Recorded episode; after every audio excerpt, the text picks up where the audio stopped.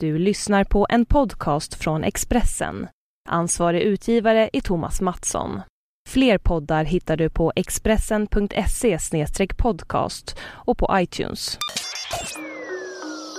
Det här är Expressen Dokument om att en av världens farligaste män har blivit gripen av Lars Näslund som jag, Johan Bengtsson, läser upp. Klockan var halv fem på lördagsmorgonen. Jacqueline Guzman Loera mer känd som El Chapo, den korte, sov i den lyxiga lägenheten en bit upp i den ljusgula, 11 våningar höga byggnaden Miramar, nära stranden i Mazatlan. Han hade inte hört soldaterna och poliserna samlas utanför. Han hade inte hört helikoptrarna som hovrade i närheten. Några minuter senare var han, som utpekas som en av världens farligaste män, gripen.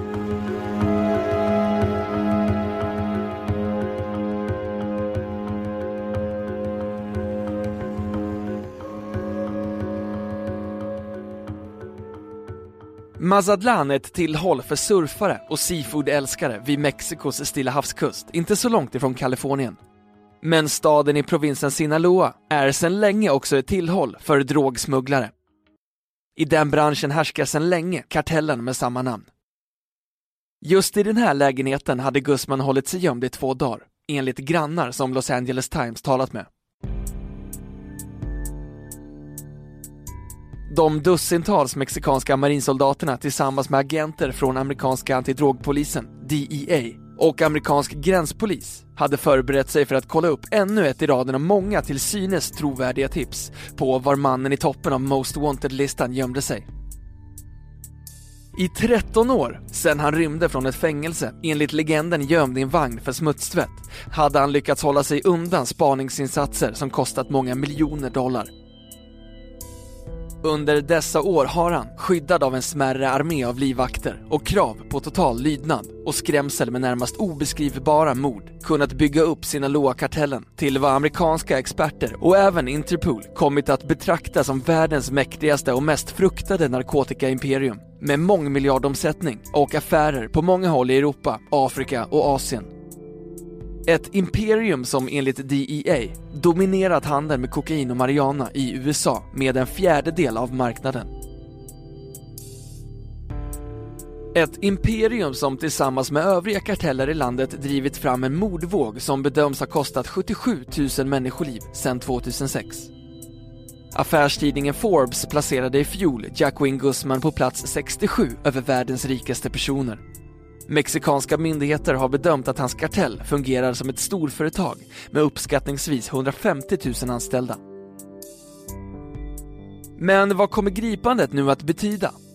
Malcolm Baith, expert på mexikanska karteller, säger till Reuters vi har redan sett ett ökat våld under de senaste månaderna efter fängslandet eller dödandet av flera högt uppsatta medarbetare. Jag väntar mig mer.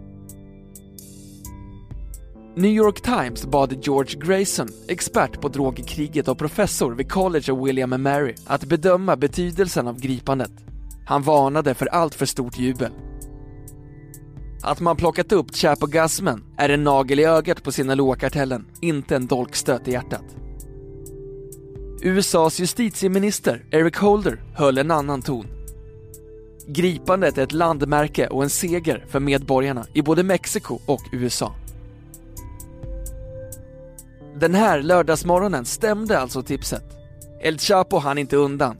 Han greps efter att dörren slagits in, men utan att ett skott avlossades. Men precis som vid attacken mot Usama bin Ladins gömställe i Pakistan vågade inte polisen tro att jakten verkligen var över förrän de jämfört den gripnes DNA med sparade prover. I juni 2012 hade mexikanska polisen generat sig själv när de trumpetade att Jacqueline Guzmans son hade gripits, när det snart visade sig att de hade tagit fel kille. Vi är 100% säkra på att vi har tagit rätt man, sa Mexikos riksåklagare Jesus Murillo Caram på en presskonferens när bytet presenterades igår. Men jobbet är inte över. Nu är det extra bråttom att gå vidare, säger Mike Brown, DEAs förre operationschef, idag säkerhetskonsult. Nu måste man försöka göra så stor skada på organisationen som möjligt innan den hinner samla sig igen.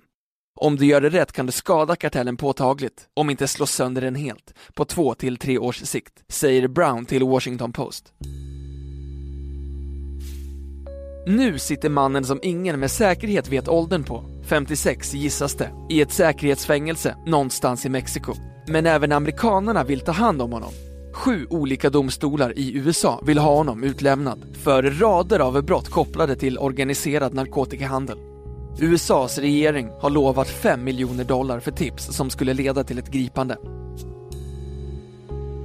Lättnaden på många håll gick inte att ta miste på i helgen.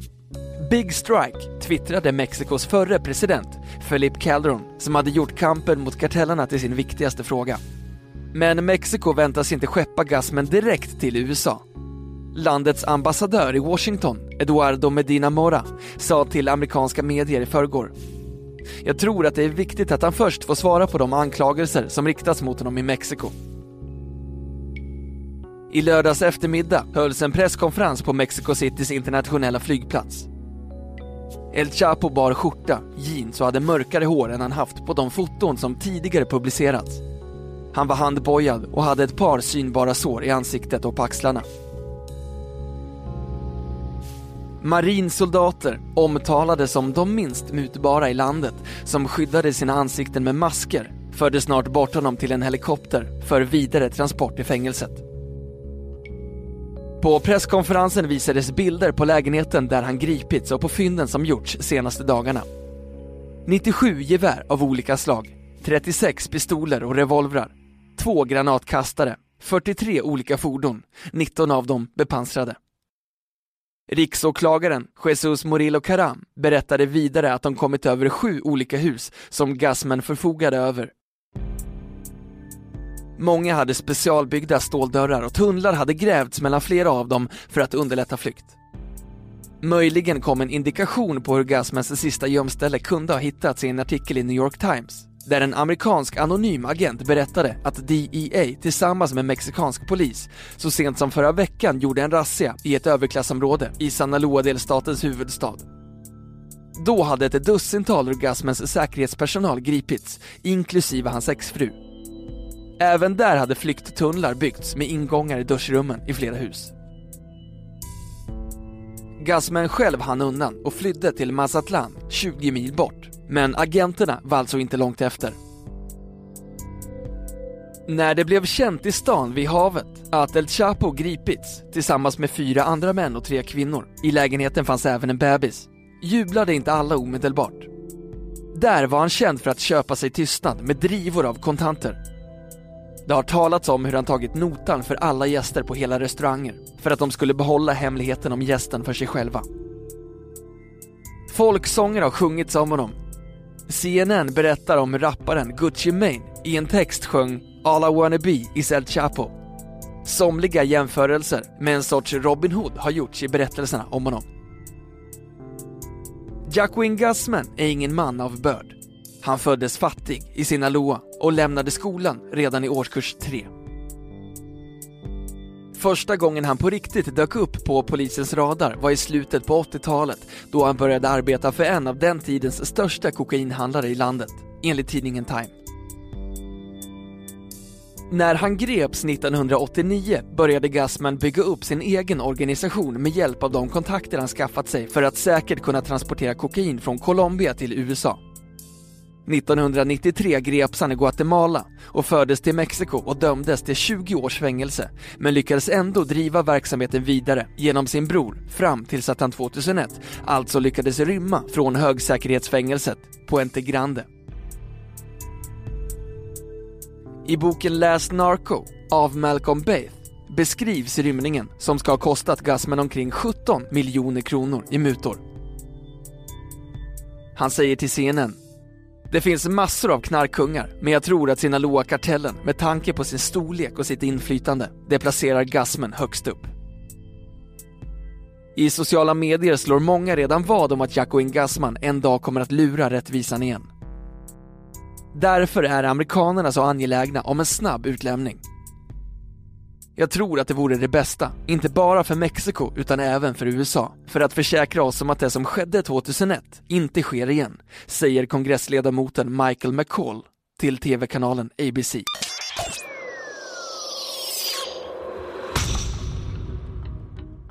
Du har lyssnat på en podcast från Expressen. Ansvarig utgivare är Thomas Mattsson. Fler poddar finns på Expressen.se och på iTunes.